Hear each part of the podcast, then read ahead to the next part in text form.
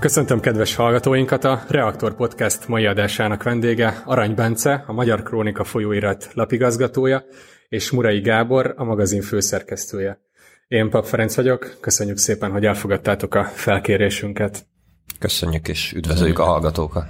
2014-ben alapult, indult útjára a lap ködös körülmények között. 2019-ben lehetett arról olvasni, hogy Bencsik Gábor a lap korábbi főszerkesztője, jelenleg főmunkatárs levélben buzdította az olvasókat a támogatásra. Arról, mint az új lap szerkesztői munkatársai, mit tudtok, hogyan sikerült megmenteni a lapot? A munka nagyjából olyan május, 20 májusába ö, indult el, ö, és akkor még a régi dizájnnal, régi szerkesztőséggel ö, még talán szept, a szeptemberi szám is ki lett adva, bocsánat, az augusztusi szám lett kiadva, és szeptember végén kijöttünk a megújított Magyar Krónikával, szeptember 20-án. Szóval, hogy ott volt egy elég intenzív nyár, amikor mind tartalmilag, mind, mind vizuálisan megújult a, megújítottuk a krónikát, de azért a, a régi szerkesztőséggel, meg az új, a régi szerkesztőség és az új szerkesztőség azért, na, ha nem is teljes száz százalékban, de, de, nagy, de nagy átfedések vannak. Ugye Bencsi Gábor itt maradt, mint főmunkatárs, illetve még maradtak még, még más szerkesztők és újságírók is a csapatba. Az egészet inkább egy ilyen kiegészítésnek kiegészítésként, meg egy fejlesztésként fogjuk fel. Nem akartuk a régi iskolát ö, teljesen magunk mögött hagyni, csak kicsit megújítani. Mi változott meg ebben a megújításban? Minden. De ahogy Bence mondja, nem töröltük el mm, az eredeti ötleteket és gondolatokat, csak megpróbáltuk azt átértelmezve, picit modernizálva és a saját felfogásunk szerint újra rakni. Hát elsősorban azt gondoltuk újra, hogy mit jelent az országépítés. Mert a Magyar Krónikának az elsődleges feladata amellett, hogy, hogy hírt adjon arról, hogy éppen mi történik az országban, nagy vonalakban, az a legfontosabb feladata, hogy lenyomata legyen a kornak úgy legyen a lenyomata a kornak, hogy bemutassa az országépítő kezdeményezéseket. Ez volt az eredeti gondolat is. Mi ezt az országépítést próbáltuk meg újra értelmezni, mert nekem meggyőződésem, hogy országépítés nem csak az, amikor felülről irányítva valami elkészül, megújul, létesül az országban, az is természetesen és nagyon fontosnak is tartjuk, de országépítés az is, amikor helyi közösségek, vagy helyi arcok olyasmit hoznak létre, legyen az akár a Bakony, vagy a Nógrád, vagy, vagy Vas megye, ami az ott élőket helyben maradásra készteti, sőt, másokat arra bír, hogy oda költözzenek, mert vonzóvá teszi ezt a tájat vagy tájegységet. Ezt is országépítésnek gondoljuk, és mi ezeket az embereket, ezeket a törekvéseket kezdtük el bemutatni.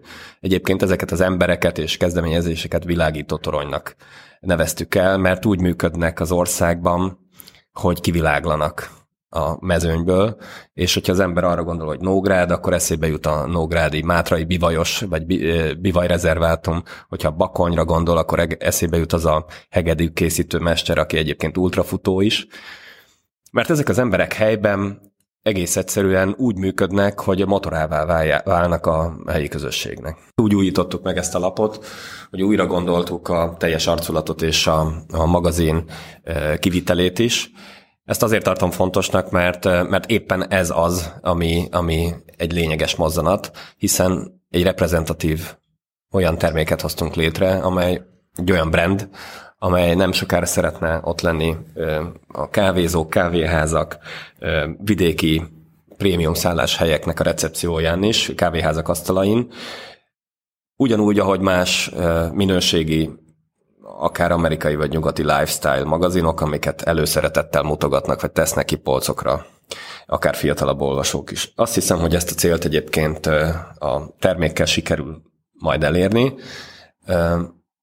ez a magazin, ez egy kifejezetten slow living magazin, hogyha muszáj valahogy kategorizálni.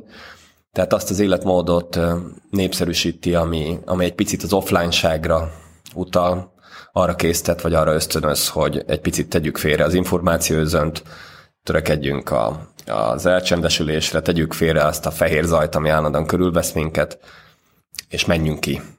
Lehet az a város is, ahova kimegyünk, de legyen az, ahogy említettem, Bakony vagy Nógrád. És ez azért fontos, mert a, a prémium magazin az, amit a Bence mondott az előbb, amit nekünk el kell juttatnunk bizonyos helyekre. Emellett van az online tartalom, de maga a magazin ez egy olyan termék, amit nem csak az az egy ember olvas, aki éppen megveszi, vagy akihez elkerül, hanem a, rajta keresztül a, akár a családja, vagy egy könyvtárban rengeteg ember. Tehát próbálunk így számolni, hogyha egy magazin valahova eljut, akkor azért az elég sok ember kezén majd átmegy. Nem is cél, hogy önfenntartóvá váljon a magazin? Nem is lehet? De cél. Értelemszerűen cél. És mennyire nehéz egy olyan magazin esetében, ami nem az igények nem a legpopulárisabb igények kiszolgálására törekszik elsősorban. De ez, ez egy tipikus kulturális termék közjószág probléma, hogy, hogy van egy termékünk, ami, aminek nagyobb a társadalmi értéke, mint amennyire, mint amit a piac meg tud, vagy piac hajlandó érte adni. De hogy ez így van a színházaknál, így van a művészetben, stb. Ez, ez egy, ez egy probléma, amivel ez az iparág, meg ez a kultúrkör, vagy ez a, hát még a kultúráról beszélünk, hogy ez a, ez a, a társadalomnak ezen szegmense szembesül, ezt meg kell valahogy tudni oldani. De hát értelemszerűen cél meg nem lehet, amit a Gábor leírt, működés, meg krédót, az nem lehet öncélú. Szóval, hogy itt az újságírók azok nem saját magukért, akik a tartalomgyártók, most nem csak újságírók, hanem vannak videósok, fotósok, szóval ez sosem lehet abba a hitbe ringatni saját magunkat, hogy ez öncélú, hanem azt a missziót kell szolgálni, amit, amit a kezdetekkor felvállaltunk, hogy elmondjuk, hogy a Kárpát-medence egy rohadt jó hely, és a hétköznapi ember perspektívájából tört, aktív történetmeséléssel, szép vizualitással, ez a fő cél. Az, hogy, az, hogy ez hogyan meg mint lehet önfen, önfenntartható, vagy önfenntartó, az egy érdekes kérdés. Itt sok médiapiaci modell van, hogy egy médium hogyan lehet önfenntartó, aktívabb előfizetési rendszer olyan szempontból, hogy sokkal több fizetős tartalmat ö, rakni, a fogyaszt, vagy rakni a fogyasztó elé, viszont itt meg az a kérdés, hogyha van egy kulturális alapvetően népjobbító misszió, hogy mutassuk meg mindenkinek, az ö, az sokszor megnehezíti ezt, azt a fajta monetizációt, ami, ami szükséges jelen pillanatban a médiapiacon. Szóval, hogy ezek, ezek nehéz, nehéz kérdések próbálunk rá válaszolni. Én azt gondolom, hogy egy, amikor egy krónika annyiba kerül, mint két latte itt a sarkon a kávézóba, akkor, akkor nem elérhetetlen dolog az, hogy, hogy rentabilisát tudjunk válni, vagy a, vagy a működésünk az, az önfenntartóvá tudjon válni, de ehhez ugye el kell érnünk a célközönséget. Tehát nekünk most a Covid után a legfontosabb feladatunk az, hogy a marketinges csapattal együttműködve megszólítsuk azt a célközönséget, amelyik nyitott arra, hogy megvegye a magazint. És itt gondolunk a fiatalabbakra is, elsősorban egyetemistákra, ez egy értelmiségi lap elsősorban, és azokra, akik, akik tudják, hogy bár elképesztően könnyen eladható az olyan írás, ami arról szól, hogy miért van baj, vagy miért nem jó valami. Rengetegen nyitottak arra, hogy valaki arról beszéljen, hogy én miért szeretek itt élni. És mi erről beszéltetjük az embereket, egyébként politikai hovatartozás nélkül. Tehát, hogy eszméletlen sok ember szívesen beszél arról, hogy ő imádja azt, ahol él és ahogy él Magyarországon. Köztük egyébként külföldiek is, akik ide költöznek és szerintem van egy erős vásárló réteg, aki ezt szeretné olvasni, mert elege van már abból a hisztériából, ami a médiában zajlik. És ez a magazin ez erről fog szólni, illetve erről is szól most. Budapesten áll össze, de főleg vidéki forrásokból merít a magazin, és hát a cikkekhez be kell járni a Kárpát-medencét. Gyakorlatban egy újságíró mennyit hajlandó utazni, megírni, azért, hogy megírjon egy cikket. Amennyit kell neki. Amennyit kell, és szívesen utaznak az újságírók? Természetesen. Tehát a mi újságíróink azok az újságírók, akik, akik nagyon elkötelezetten vesznek részt ebben a munkába, és saját maguk is missziójuknak érzik azt, hogy, hogy minél több és izgalmasabb történetet hozzanak. 2020. október 8-án volt a labbemutatótok. Milyen, mi a tanulság azóta? Melyik cikkek mennek a legjobban? Most ez a kérdés az azért zavaró, mert a, a, azt méri, hogy a Facebookon, illetve a weboldalon mi megy nagyon jól, ezért ez, Esetleg ez, ez, a, ez a print magazin szóbeli nem visszajelzések. Tudni. Szóbeli visszajelzések egész mást mutatnak, mint, a, mint az online. Egyébként az online főleg a Facebookos kat, kattintás számok alapján nagyon jól mennek a történelmi jellegű írások, Paplázárnak a cikkei, de ami igazán népszerű, és ami nagyon szépen viszi a magazint, az a Helyszelleme című rovat összes tartalma. Az egyébként nem igaz, hogy csak vidékre járunk, vagy főleg vidékre járunk. Természetesen számos lapszám szól vidéki témákról, hiszen nagy az ország, de ugyanilyen szívesen írunk budapesti témákról, és a helyszelleme, mint rovat, az ugyanúgy működik itt helybe, és ugyanúgy találunk a budai várba, vagy akár Kőbánya Kispesten, vagy akár Pesti Dekkúton izgalmas történeteket, és arcokat, mint Komlón.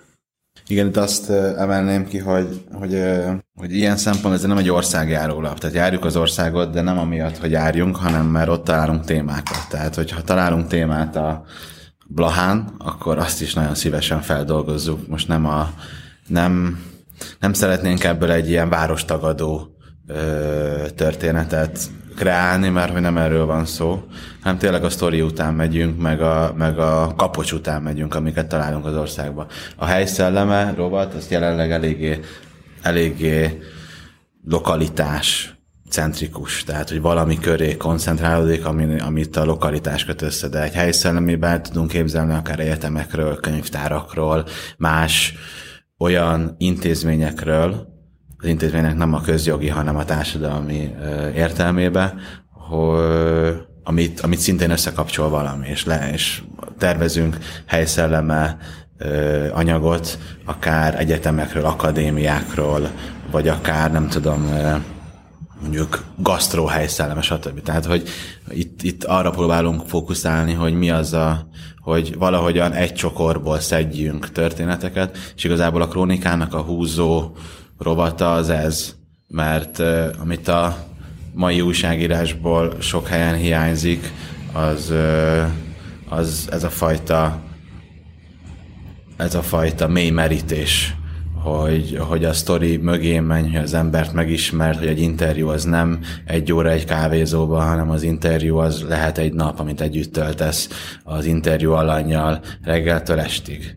Tehát, hogy és sokkal ahogy én nem vagyok újságíró, de hogy mint fogyasztó, azt mondhatom, hogy sokkal mélyebb inter, sokkal mélyebb interjúk jönnek ki ebbe, ezzel a módszertannal, mint hogyha tényleg beül valaki a centrál kávézóba egy presszó mögé, és akkor elmondja a, a gondolatait. Persze, van, amikor ez kell, de hogyha megvan a lehetőségünk, akkor, akkor inkább, inkább az előbbivel élnénk. Itt még annyi kiegészítés, és, és hogy lehet, hogy egy ilyen mozzanatnak, vagy egy ilyen egy ilyen nap, eltöltött napnak csak pár fél mondat lesz a hozadéka, de ez emeli fel az írást egy 80%-os írásra, egy 100%-os írásra, mert hogy abban van az igazi sztori. Annyiban megészíteném még ezt ki, hogy Magyarországon senki nem csinálja. Az az érdekes. Tehát, hogy van egy-két olyan online magazin, amelyik mondjuk vidékjáró vagy Budapesten is működik, de valamilyen szinten nem egészen tram- transzparens módon piaci alapon működik, magyarul úgy mutat be alanyokat, hogy azok fizetnek ezekért a cikkekért, tehát hogy, hogy ez a fajta, ez a fajta alanykutatás, amit mi csinálunk, ez, ez nem nagyon létezik, és, és én szerintem erre elképesztően nyitottak az emberek, tehát az előző kérdésre válaszolva a legjobban a helyszelleme cikkei mennek, és mellette pedig a történelmi visszatekintések. A történelmi anyagaink azok nem olyanok, mint a történelmi folyóiratokban, hogy felölelnek egy témát, és megírják, hogy Mátyás király korában mi hogyan történt, hanem ott is igyekszünk nagyon-nagyon izgalmas, a közember által nem annyira ismert embereket, személyiségeket és történeteket bemutatni. Szerintem érdekes, hogy mekkora a stáb, ami utazik. Az tényleg jó leső képi világa van a magazinnak, és gondolom a fotós is például szerves része egy cikkírásnak. Kik, kik utaznak a, például a Bakonyba el? Általában egy újságíró megy egy fotóssal, tehát itt nincs nagy stáb. Egy nagy stáb szerintem megzavarná az intimitását egy ilyen ö, riportnak. Ö, van úgy, hogy a fotós az együtt megy a, az újságíróval, ez a, a duón múlik, hogy mennyire szeret együtt dolgozni. Vannak olyan újságírók, akik jobban szeretnek mag, magányosan dolgozni, és vannak olyanok, akik a fotóssal együtt. És fotósban is megvan az, aki vagy külön szeret inkább jobban, vagy pedig együtt az újságíróval. De általában két ember megy egy, egy, egy munkára.